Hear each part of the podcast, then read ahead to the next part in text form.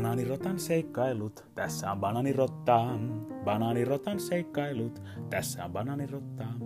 No niin, heipä hei, rakkaat mussukat ja musundeerokset ja kaikki ihanat pörriäiset, jotka siellä main linjoilla bittiavaruudessa uivat ja sukeltelevat ja telmivät. On taas tullut se aika, jolloin Banaanirotta haluaa kertoa tervehdyksen ja ehkä pienen tarinan, jossa on opetus tai ei ollenkaan, mutta pari aasinsiltaa. Amerikasta pohjois ja sen eteläosasta meille on kantautunut ajatus jättää takan eteen maitoa ja piparkakku. Tietenkin sille punanaamaiselle savupiippua nuuhavalle pukille. Tuhkaluukku oli kovilla myös, kun Chingis Khanin joukot hyökkäsivät Kiinaa ää, ja sen ja Jing-dynastioita kohtaan. Kävihän tuo Chingis Khan myös Volgalla, Bulgariassa ja Levantissa, vähän kuin joku meistä vielä ennen näitä korona-aikoja. Huomaatteko muuten? Iso D on kaikkialla. Taka, takataa, Chingis Khan ja Volga. Voi miten ihmeellistä. Mutta palataan taas epistolassa siihen asiaan. Palataanpa asiaan. Palataanpa asiaan. Kinnuskit eivät nimittäin pärjänneet mongoleille, ää, sillä sotiessa heidän ruokahuolto tuli perässä. Mutta mongolit taas ratsastivat sen päällä. He eivät olleet, he eivät, he eivät olleet maitovammaisia, laktoosikkoja.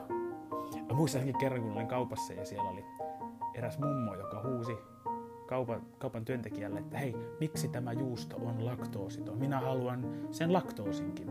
Mä haluan koko tuotteen, haluan maksaa tästä. Että minähän maksan tästä, minä haluan sen laktoosinkin. No, ähm, joka tapauksessa laktoosintoleranssi oli kiinalaisille heikentävä tekijä. Ähm, meillä Suomessahan maitoa pystyy juomaan noin 80 prosenttia väestöstä, mikä on, mikä on. Voi miten ihmeellistä, se on aika, se on aika kiva juttu. Ja, ja tämä ei ole nyt siitä, että onko maito hyvä tai onko maito paha tai onko maito oikean tai vasemman kansan valinta. Se ei nyt liity tähän, tähän millään tavalla. Ähm, meitä suomalaisia pidettiin vielä 1900-luvun alussa äh, mongoleina.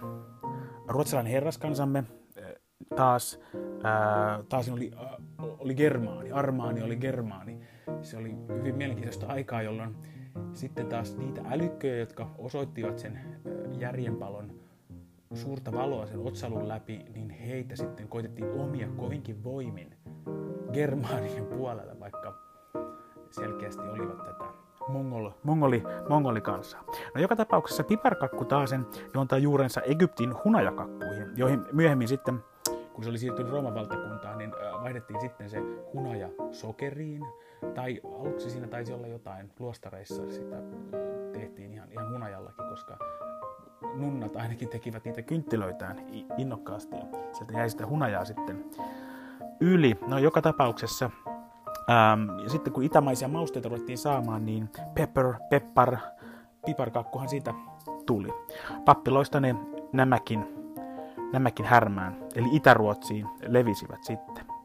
Ähm, samoin täytyy tässä välissä kertoa se, että myös sanan gypsy, äh, eli mustalaiseen, tulee myös Egyptistä, aivan kuin piparkakut. Eli, eli koska he pakenivat Pohjois-Intiasta Egyptin kautta. Siellä olivat jotain muusikko, muusikkoja ja ilontuottajia, jos, mutta heidät ajettiin Egyptistä pois Rooman valtakuntaa ja sieltä heidät ruvettiin kutsumaan sitten gypsyinä. No, palataanpa taas asiaan. Ähm, ja tässäkin voimme taas sitten mennä siihen rotuhygieniaan ja, ja pakkosterilointiin. Ja pakkosterilointi ei tarkoita nyt siis sitä, että on pakko pitää maskia tai pakko pestä käsiä käsidesillä ja saippualla. Ähm, arjalaiselle, ja nyt ei puhuta Arja Korisevan fanikerhosta, ähm, arjalaiselle suomalaiselle maistuu pipari. Se on totta. Voi miten ihmeellistä. Banaanirotan seikkailut. Tässä on banaanirotta. Banaanirotan seikkailut. Tässä on nyt jokseenkin hieman ihmeellinen jakso. Hyvää joulua!